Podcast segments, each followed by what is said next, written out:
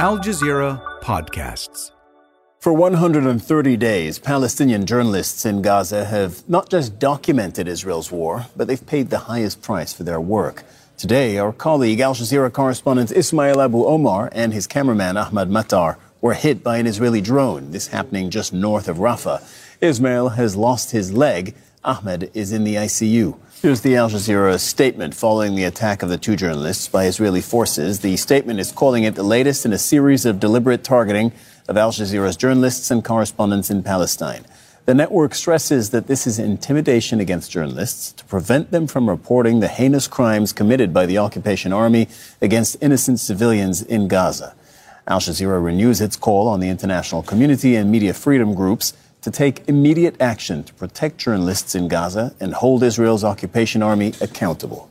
So we've been mentioning that it's not the first time the Israeli army has targeted journalists, some of them working for this network. Al Jazeera cameraman Samer Abu Daqqa was killed on December the 15th while he was reporting in Khan Yunis. He was injured, but Israeli forces prevented ambulances from reaching him for five hours and he then bled to death. Wael Dahdouh, Al Jazeera Arabic's bureau chief in Gaza, was injured in that same strike.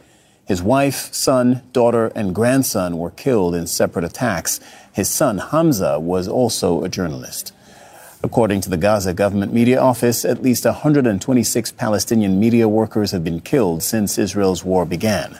Journalists working in areas of conflict are protected under international humanitarian law. Israel has been accused of violating that law repeatedly. Palestinian journalists say that Israel is trying to kill those telling the world what is happening in Gaza. In Khan Yunis now, the situation in and around Nasser Hospital is getting more dire and more desperate. The Israeli army has destroyed the northern gate and wall of the hospital complex. It has besieged the facility for weeks. It's the biggest hospital in southern Gaza. Israeli forces have told displaced people sheltering there to evacuate the premises, but they've come under fire. A number of them have been killed.